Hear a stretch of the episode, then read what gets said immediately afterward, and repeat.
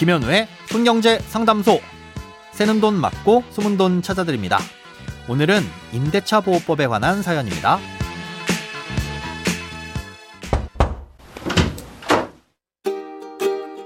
안녕하세요. 저는 2019년 9월에 전셋집을 계약해 살다가 2021년에 만기가 되면서 연장을 하고 싶었지만 임대인의 부인께서 전화로 자기의 아들이 들어올 예정이라며 이사를 요구했습니다.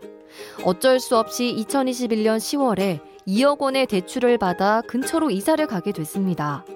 그런데 집주인 아들이 입주한다던 집은 계속 불이 꺼진 채였고 이사를 마친 다음 달 그 집이 매매로 부동산 사이트에 올라온 것을 봤습니다. 그리고 올해 2월에는 전세 계약을 한 것도 확인했습니다. 임대차 조정위원회를 통해 손해배상을 요구했지만 임대인 측에서 응하지 않겠다 합니다. 이럴 때는 민사소송밖에 없다고 하는데요.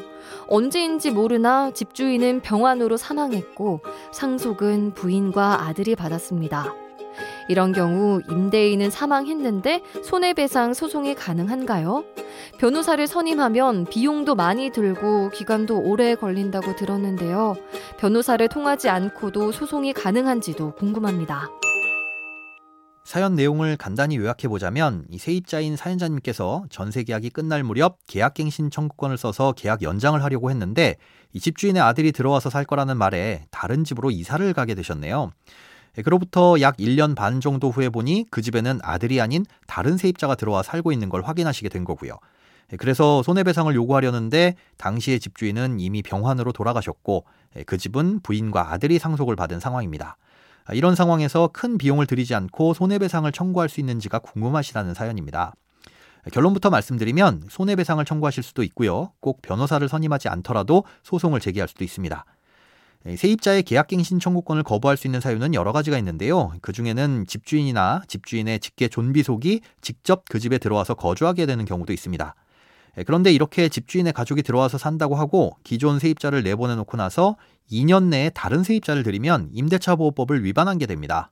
아, 이럴 경우 집주인은 세입자가 그 집을 나감으로써 입게 된 손해를 배상해야 하는데요. 배상액에 대해 별도로 합의가 이루어지지 않으면 법에서 정한 금액을 배상해 주도록 되어 있습니다. 예, 먼저 전세일 경우 전세 보증금을 월세로 환산합니다. 예, 그렇게 해서 세 가지를 비교해 그중 큰 금액을 줘야 하는데요. 예, 첫 번째는 갱신 거절 당시 세입자의 3개월치 월세고요. 두 번째는 기존 세입자와 새로운 세입자의 2년치 월세 차액입니다. 예, 기존에는 50만 원, 새로운 세입자는 70만 원이라면 차액이 20만 원이니까 2년치인 240만 원이 되겠죠. 예, 세 번째는 실제로 기존 세입자가 입게 된 손해액입니다. 뭐 이사 비용이라든가 새로 구한 집의 보증금이 비싸 대출을 받았다면 그 이자 같은 게 포함되겠죠. 아, 이세 가지를 비교해서 가장 큰 금액을 물어줘야 하는 겁니다. 음, 세입자와 집주인 간에 이런 분쟁이 발생하면 임대차 조정위원회라는 곳을 통해서 일종의 심판을 봐달라고 요청할 수 있는데요. 사연자님의 경우 조정위원회에서 집주인이 배상을 해야 한다는 결정이 나왔지만 집주인이 응하지 않은 것으로 보입니다. 아, 이 임대차 조정위원회의 결정은 법적인 구속력이 없기 때문에 이럴 경우 소송을 진행할 수밖에 없는데요. 지금처럼 임대인이 사망했다고 하더라도 상속인들이 상속 포기를 하지 않은 이상은 사망한 임대인의 지위를 상속인이 모두 물려받은 것으로 보기 때문에 그 책임도 상속인들인 부인과 아들에게 물을 수 있습니다. 문제는 이런 소송을 진행했을 때 사연자님이 실제로 배상받을 수 있는 금액이 크지 않다 보니까 소송할 때 변호사를 선임하면 변호사 선임 비용이 더 크거나 실익이 적을 수 있다는 거죠. 그래서 이런 경우엔 직접 손해배상 소송을 진행하셔야 할 텐데요. 아, 인터넷 전자소송을 통해서 간단한 절차로 소송을 걸 수 있습니다. 다만 어려운 부분이 상대방의 잘못을 입증하는 건데요.